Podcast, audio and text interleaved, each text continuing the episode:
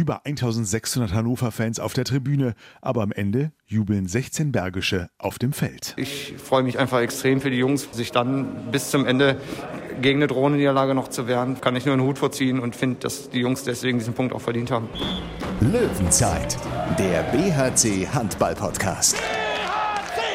Präsentiert von den Stadtsparkassen in Remscheid und Solingen. Gut für Remscheid. Gut für Solingen. Jawohl, aufmerksamen Hörern der Löwenzeit ist es gleich aufgefallen. Ein neues Intro, ein neuer Partner, genauer gesagt gleich zwei. Die Stadtsparkassen in Remscheid und Solingen, seit vielen Jahren Premium-Partner des Bergischen HC, unterstützen ab sofort unseren kleinen Handball-Podcast. Darüber freuen wir uns sehr und haben natürlich auch aus diesem Grund mitgezittert bis zur letzten Sekunde, um nicht hier mit einer Niederlage in diese neue Partnerschaft zu starten. Nein, die wurde es auch nicht. Es wurde ein 30 zu 30 der Bergischen Löwen bei den Recken in Hannover. Ein echter Krimi. Krimi. Ein gewonnener Punkt, ein gefühlter Sieg der Moral. Wir werden es ausführlich besprechen.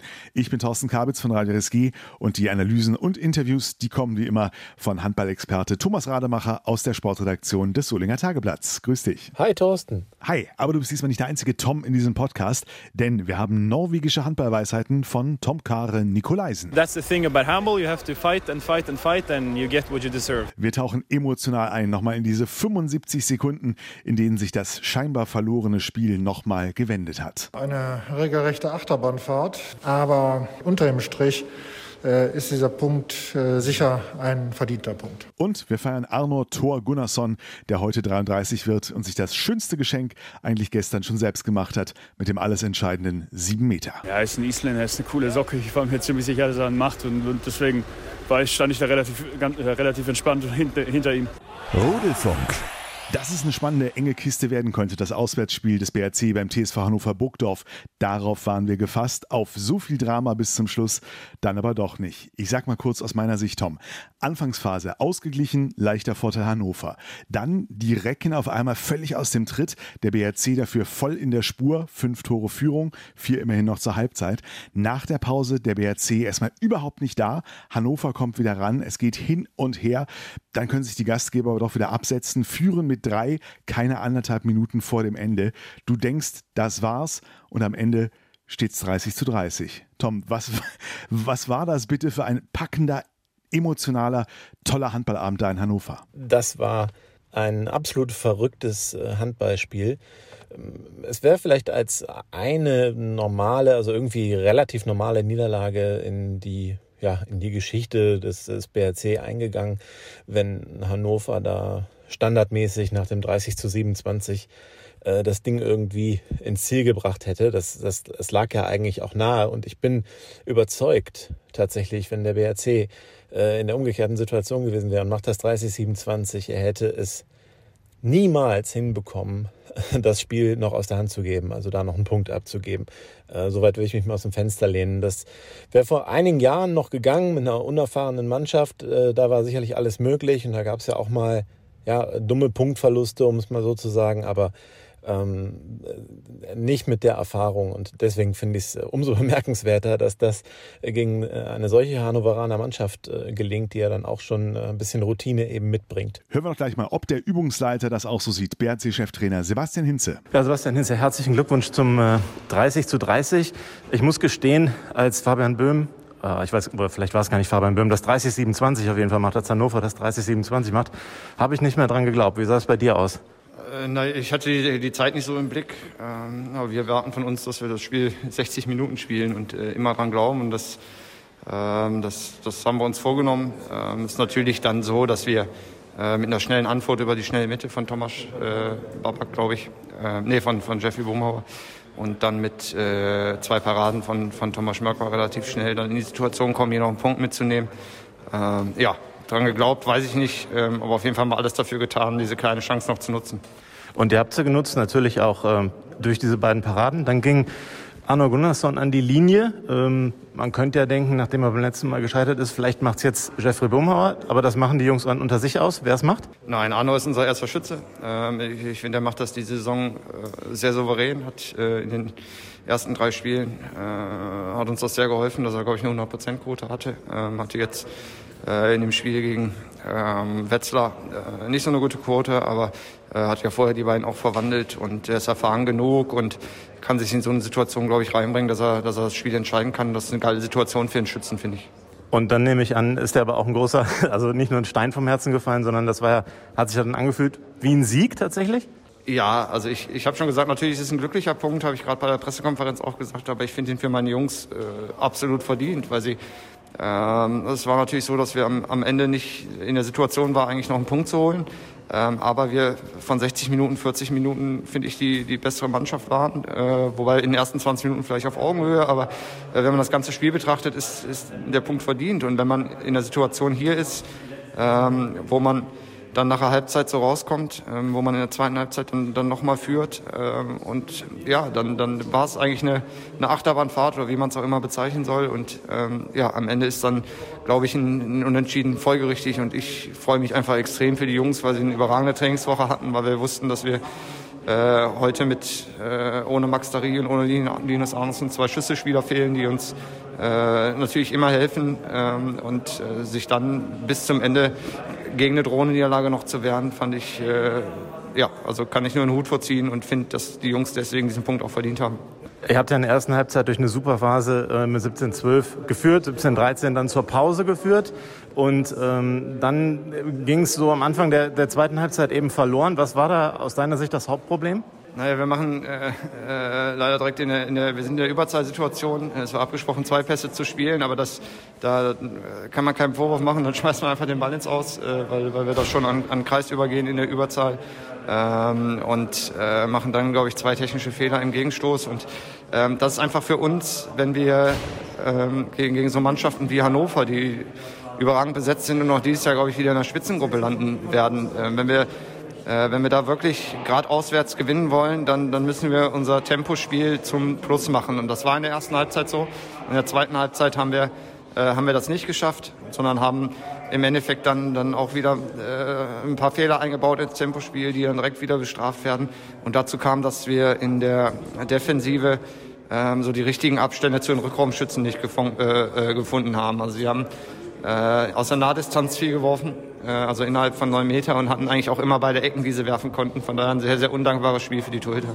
Vielleicht zum Ende noch ein äh, Wort über Max Dari. Äh, heißt grippaler Infekt, wird also jetzt dann vermutlich nicht langfristiges sein. Nein, also wir, äh, Lukas Stutzke und Max Dari hatten äh, eine Erkältung, bei Max kam Fieber dazu. Ähm, bin erstmal ganz froh, dass wir auch beim zweiten Test gestern, äh, dass das äh, negativ ausgefallen ist. Ähm, und von daher gehe ich davon aus, dass er jetzt die, die Woche sich kuriert und nächste Woche irgendwann wieder ins Training einsteigt. Ja, Lukas Stutzke hat, äh, glaube ich, seinen, seinen Job heute sehr, sehr gut gemacht dafür, dass er auch äh, gestern noch nicht trainieren konnte. Ähm, von daher war das ähm, ja, war das in der Besetzung so, wie wir heute gespielt haben, ähm, ja, schon gut von den Jungs. Und Tom Kara hat auch äh, Max Dari, also kann man ja nicht eins zu eins ersetzen, aber doch würdig vertreten. Ja, er kommt immer mehr ins System rein. Ähm, ich finde ihn sehr, sehr stark schon gegen Wetzlar in den Zweikämpfen Mann gegen Mann. Aber das, das, das kommt über Erfahrung in der Handball-Bundesliga und die, die macht er im Moment Woche für Woche. Ähm, und von daher wird der, äh, glaube ich, noch, noch stabiler werden für uns. Danke dir, gute Heimfahrt. Tom, gehen wir nochmal rein in die Schlussphase. Vom drei Tore Rückstand bis zum erlösenden sieben Meter von Arno Gunnarsson. Du hast es hautnah miterlebt in der ZAG Arena äh, und wahrscheinlich im Sekundentakt deine Schlagzeilen fürs Tageblatt umgeschrieben, oder? Das war äh, einfach spektakulär, was da in diesen letzten 70 Sekunden passiert ist.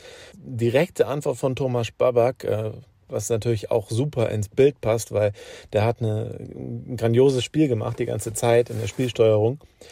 Äh, dann äh, Wurffalle, Mirk erhält frei, äh, 30, äh, 29, nächste Wurffalle, äh, 30, 29 wieder durch Babak übrigens, nächste Wurffalle, äh, Mirk war hält schon wieder frei, unglaublich. Und dann denkt man so, okay, und jetzt, jetzt, jetzt musst du noch den Punch setzen. Das war ja dann irgendwie wie gegen Wetzlar. Jetzt hat man wirklich nochmal einen Ball und hat die Chance, ganz schnell noch ein Tor zu machen. Ich glaube, es waren so 15 Sekunden noch. Äh, David Schmidt, der dann auch äh, in der zweiten Halbzeit sehr gute Aktionen hatte, aber dann auch kurz vorher ein paar Mal glücklos war. Deswegen hat man auch so vielleicht die Führung so ein bisschen wieder hergegeben.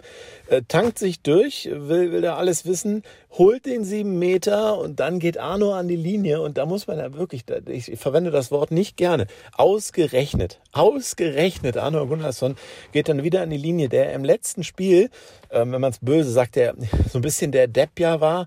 Äh, das ist natürlich zu hart gesagt, man kann immer mal einen sieben Meter verwerfen, aber so fühlt sich ja dann auch an für ihn selber. Er hatte gegen Wetzlar die Chance zum 21-21 äh, zu treffen, auch in so einer spektakulären Aufholjagd kurz vor Schluss und ähm, ist dann eben gescheitert und geht wieder an die Linie im direkt nächsten Bundesligaspiel und macht das Ding rein. Also ich, habe hingeguckt, aber so vom Gefühl her, ich konnte nicht hinsehen. Das hätte so wehgetan, hätte er jetzt nicht getroffen. Und dann wäre es ja vielleicht auch in seinem Kopf gewesen. Aber da er dann getroffen hat, ist das ja dann alles wieder vergessen, alles ist gut. Und ähm, dann, wenn ich mir auch unser Aufmacherfoto ansehe, was, was jetzt in, äh, im Tageblatt heute ist, da sieht man auf dem Foto, was für ein Stein Anna Gunnarsson vom Herzen gefallen ist.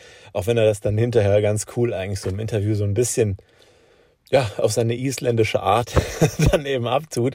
Aber äh, ja, das war schon, war schon toll und euphorisiert natürlich auch äh, in dieser ja doch schweren Zeit, ja jetzt auch für, für den Sport äh, wird ja jetzt einiges, äh, der, der Handballverband Niederrhein äh, wird jetzt bis Mitte November nicht mehr spielen also der Amateursport ruht und äh, das ist natürlich echt nochmal ein richtiger, richtiges sportliches Highlight, dass diese ganzen Sorgen, die man sonst so jetzt hat, wegen der schlechten Corona-Lage wieder vergessen lässt und ich hoffe, davon gibt es dann eben noch viel mehr in den nächsten Wochen und Monaten. Rudelfunk.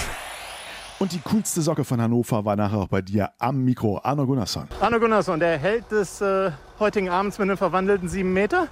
Fangen wir mal mit dem letzten Spiel erstmal an. Ich meine, Kannst du gerade die Unterschiede beschreiben? Weil das ist ja fast die gleiche Situation gegen Wetzlar und heute gegen Hannover. Naja, das war einfach ja, schlecht geworfen letztes Mal oder gut gehalten. Man kann auch das beide sagen. Aber ich war bereit heute für das und äh, für die letzten sieben Meter nochmal. Einfach probieren, ob das reingeht oder nicht. Aber das heute hat das geklappt, letzte Woche nicht. Und ich bin sehr glücklich, dass wir haben heute heute Punkt geholt. Und äh, klar war ich traurig letzte Woche, unfassbar traurig. Und muss man sagen, ich habe schon schlecht geschlafen.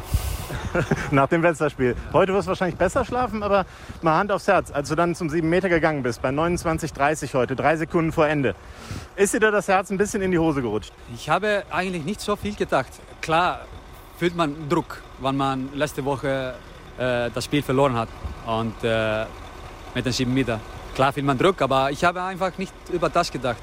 Ich habe einfach gedacht, reinzumachen und einen Punkt zu holen. Und äh, das hat heute funktioniert. Und äh, klar, wir könnten auch zwei Punkte holen. Wir haben sehr gut erste Halbzeit gespielt. Äh, zweite Halbzeit war ein bisschen, bisschen heftiger, aber, aber ein Punkt ist ein Punkt und da, das nehmen wir. Heute wirst du besser schlafen, äh, ganz sicher. Aber jetzt wird ja vielleicht erstmal reingefeiert im Bus, denn morgen wirst du 33. Ich denke, ich, denke, ich schlafe auf jeden Fall besser heute, heute Nacht. Aber feiern mache ich nicht. Äh, vielleicht ein oder zwei Bierchen, nicht mehr. Äh, aber morgen gehe ich mit meiner Frau und meiner Tochter und wir essen etwas zusammen und äh, haben eine, eine, eine schöne, schöne Tag morgen. Aber das ist ein gutes Geburtstagsgeschenk, was du dir heute schon einen Tag zu früh gemacht hast, ne? Der Punkt. Ich, auf jeden Fall nehme ich das Punkt für morgen auch. Danke dir. Gute Fahrt. Danke. Heute an diesem Freitag hat er Geburtstag. Arno Gunnarsson, herzlichen Glückwunsch auch von mir. Jetzt sind wir ein bisschen schnell drüber gesprungen, Tom, über die ersten no, 58,5 Minuten. Das war ja ein bisschen Licht und Schatten auf beiden Seiten. Das war wirklich eine wilde Achterbahnfahrt. Äh, der BRC hat schon sich eine schöne Führung erarbeitet. 17-12 geführt, 17-13 dann eben zur Pause da hatte ich dann schon den Eindruck, dass man es eigentlich auch für sich entscheiden kann. Aber dann hat Hannover auch so ein bisschen den, äh, ja, einfach auch ein Mittel gefunden gegen die BRC-Abwehr. Und ähm, dann war es eben auch so, dass äh, ja, ich so das Gefühl hatte, natürlich, da, da hat schon das Publikum auch ein bisschen gepusht. Ne? Diese über 1600 Fans waren da in Hannover. Ähm, das hat dann auch äh, geholfen. Das ist natürlich ein Effekt, den hat der BRC bislang in dieser Saison noch überhaupt nicht gehabt. Und umso äh, netter ist es, äh, dass jetzt trotzdem da noch ein Punktgewinn möglich war und äh, auch wenn äh, der jetzt der BRC nicht unbedingt sagt, das ist, fühlt sich an wie ein Sieg. Ich finde, es fühlt sich an wie ein Sieg. Tatsächlich. Ob Jörg Föste, der BRC-Geschäftsführer Sport, diese Einschätzung teilt, das sagt er uns jetzt. Ja, Jörg. Verrücktes Spiel, das trifft's, glaube ich, oder? Ja, eine regelrechte Achterbahnfahrt. Ähm, äh, wir haben einen couragierten Auftritt gesehen über weite Strecken, haben äh, so ein wenig äh, gerade in der Phase nach der Pause den Faden verloren. Man hatte den Eindruck, dass uns ein bisschen der Mut verlassen hat. Aber äh, letztlich haben wir uns dann auch wieder ins Spiel hineingekämpft und unter dem Strich äh, ist dieser Punkt äh, sicher ein verdienter Punkt. Am Ende war es natürlich dann, ja klar, ein bisschen glücklich. Zwei Freiparaden, Thomas Schmirk war, waren ja dann so gesehen Wurffallen und äh, äh, Hannover scheitert. Ähm, nach dem 30-27 für die hast du wahrscheinlich auch nicht mehr wirklich gedacht, dass noch was geht, oder? Ähm, offen gestanden doch, weil ähm, dieser Mannschaft einfach äh, alles zuzutrauen ist. Äh, wir hatten ja schon äh, das Lehrstück äh, gegen Wetzlar gesehen, ähm, als äh, wir einen hohen Rückstand noch aufgeholt haben durch die offene Manndeckung. Und dass es möglich ist, sogar innerhalb von 50 Sekunden, hat man heute auch wieder gesehen. Hannover dachte, den Sack zugemacht zu haben, eine Minute Verschluss nach der Auszeit von Ortega. Äh, aber wir haben beherzt äh, dagegen gehalten und dass Thomas Schmork war ein Meister im äh, Halten von freien Bällen ist, das wissen wir auch nicht seit heute. Also man kann ihn da auch schon mal alleine lassen. Insofern ist das unter dem Strich nicht gerade erwartbar gewesen, aber auch nicht so weit außerhalb der Fantasie. Gefreut hat mich die Leistung von Thomas Babak, ganz besonders, der überragend die Fäden gezogen hat. Äh, von Tom Kara Nikolaisen, der den kurzfristig erkrankten Max Dari äh, ersetzt hat und das vorzüglich. Und gefreut hat mich das auch für Arno Gunnarsson, äh, der mit seinen 30 Metern eine 100-Prozent-Quote hatte und damit jetzt auch mit dem verwandelten 7 Meter den Ärger, den er selbst geschoben hat, nach dem verworfenen 7 Meter gegen Wetzlar, einfach schon im nächsten Spiel revidiert hat. Und das ist super wichtig für uns, dass es gar nicht in den Köpfen bleibt, in einer so engen Taktung in der Saison, äh, sondern dass wir mit einem Erfolgserlebnis jetzt weitermachen können. Löwenzeit. Max Dai hat beim BRC gestern krank gefehlt, ja, mit einer Diagnose, wo man in diesen Tagen zumindest kurz innehält. Ein grippaler Infekt wurde dann auch zweimal zur Sicherheit getestet auf Covid-19, äh, beide Male negativ. Das ist natürlich äh, schön, sonst hätte man wieder gucken müssen, ne, nachverfolgen müssen. Dann wäre vielleicht das Team in Quarantäne gekommen. Man weiß es ja gar nicht, was dann genau passiert. Äh, die Hoffnung ist, äh, dass dann trotzdem ja gespielt werden kann. So ist es ja dann bei anderen Teams teilweise auch jetzt gewesen im Profisport, aber ja, ist natürlich viel angenehmer, dass, dass er negativ ist und jetzt nur mit einer äh, starken Erkältung und Fieber ausfällt. Äh, das äh, hat natürlich irgendwie wehgetan, natürlich fürs Spiel äh, ist ja kaum zu ersetzen, aber äh, er wird ja jetzt nicht lange deswegen ausfallen. Aber du hast es eben im Interview schon gesagt, Tom Kare Nikolaisen hat als Vertreter einen ordentlichen Job gemacht. Tom Kare Nikolaisen äh, stand dann also viel, viel mehr im Fokus, hat auch äh, im Abwehrzentrum gespielt und äh, hat dann einen sehr, sehr soliden Job gemacht, auch mit Chabasic und auch im Angriff finde ich ihn in allen Spielen bislang sehr gut vor allem die Dinge, die man jetzt von außen sehr, sehr schnell sieht. Und das ist ja, er bekommt einen Ball und wenn er einen Ball bekommt, dann macht er auch rein. Also die Abschlussstärke überzeugt mich da bislang sehr. Und für das erste Podcast-Interview mit dem Norweger Tom Kare Nikolaisen hat Tom Rademacher nochmal sein bestes Schulenglisch für uns rausgeholt. Tom Kare Nikolaisen, you are the, well, the, the Max Dari of the game. Well, you were the new, the new guy, you had to uh, replace him. Yeah, that's the word I'm looking for. Are you happy with your performance tonight? Yeah, I'm happy with my performance and the team's performance. Uh, I think we fight really, really well, and yeah, we deserve the point that we that we got. I think. But did you believe that when you were uh, when Hannover had the lead, 30-27, I think 70 seconds before the end, did you believe we can still make it? Um, when it's so little time left and you're so far behind, everything is so hectical. So you don't have the time to think or you don't have the time to believe that we're going to win.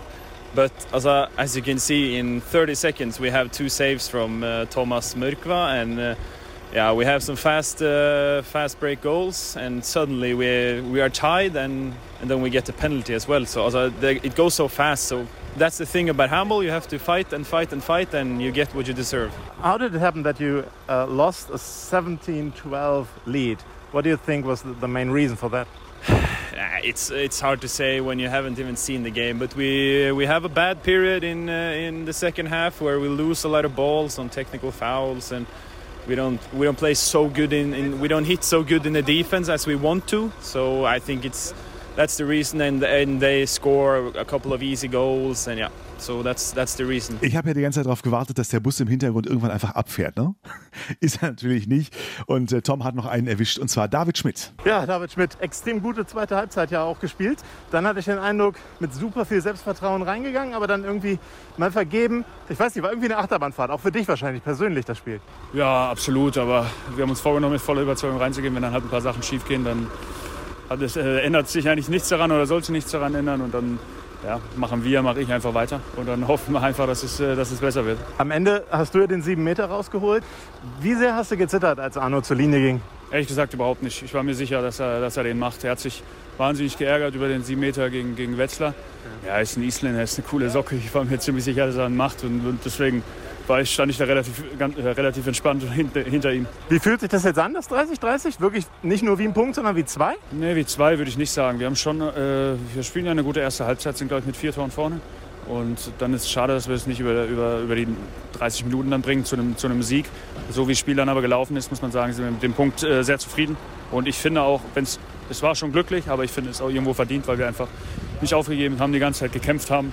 Und von daher geht das Unentschieden, finde ich, in Ordnung. Und dann fährt man wahrscheinlich auch äh, mit einem besseren Gefühl im Bauch dann die drei Stunden noch nach Hause im Bus oder dreieinhalb. Ja, das, hat, das hätte unfassbar wehgetan. Hätten wir jetzt äh, nach so einer Investition, äh, was die Kampfbereitschaft angeht, äh, jetzt im, mit leeren Händen im Bus gesessen und dann jetzt äh, vier, drei, dreieinhalb bis vier Stunden zu, nach Hause fahren, wäre sehr bitter gewesen. Aber umso schöner ist es jetzt, dass wir das mit dem Gepäck haben. Danke dir. Gute Fahrt dann. Ja, gehen wir mal ein bisschen kurz rein in die Einzelkritik. Tom, Thomas Babak äh, schon mehrfach erwähnt, könnte ein heißer Kandidat äh, für den Man of the Match beim BRC sein. David Schmidt, der hatte wieder so ein bisschen seine Auf- und Abs gestern. Ne? David Schmidt hatte so seine Phasen. Erste Halbzeit, naja.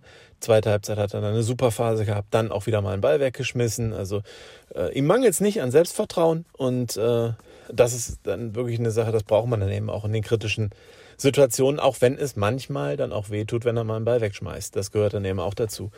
Ähm, erste Halbzeit auf der gleichen Position hat Maciej Maczynski gespielt, als es am Anfang auch für Schmidt dann eben nicht so lief. Ähm, und Maciej hat da, ich meine, vier Tore gemacht, auch äh, Tore wirklich aus der Distanz, auch mit sehr viel Wucht. Also es ist schon schön, dass, dass ähm, da von, von, vielen Positionen vom BRC immer wieder was kommt. Man kann jetzt auch nicht sagen, irgendwie, das war eine besonders schlechte Torwartleistung von einem von beiden, von Thomas Schmirkwa oder äh, Christopher Rudek, hatten auch beide so ihre Paraden. Jetzt nicht das überragende Spiel für Torhüter, aber ja, dann die beiden Freien machen natürlich auch Thomas Schmirkwa so ein Stück weit eben zum Helden äh, dieses Spiels. Damit sollten wir es hinreichend analysiert haben. Das 30 zu 30 zwischen dem TSV Hannover Burgdorf und dem Bergischen HC. 7 zu 3 Punkte jetzt für die Löwen, die ein bisschen durchschnaufen können. Der BRC ähm, kann jetzt vielleicht auch, kriegt auch vielleicht mal zwei, drei freie Tage. Ich weiß es nicht. Ich habe jetzt nicht mit Sebastian Hinz gesprochen, aber ähm, es geht erst weiter nächste Woche Samstag, 31. Oktober.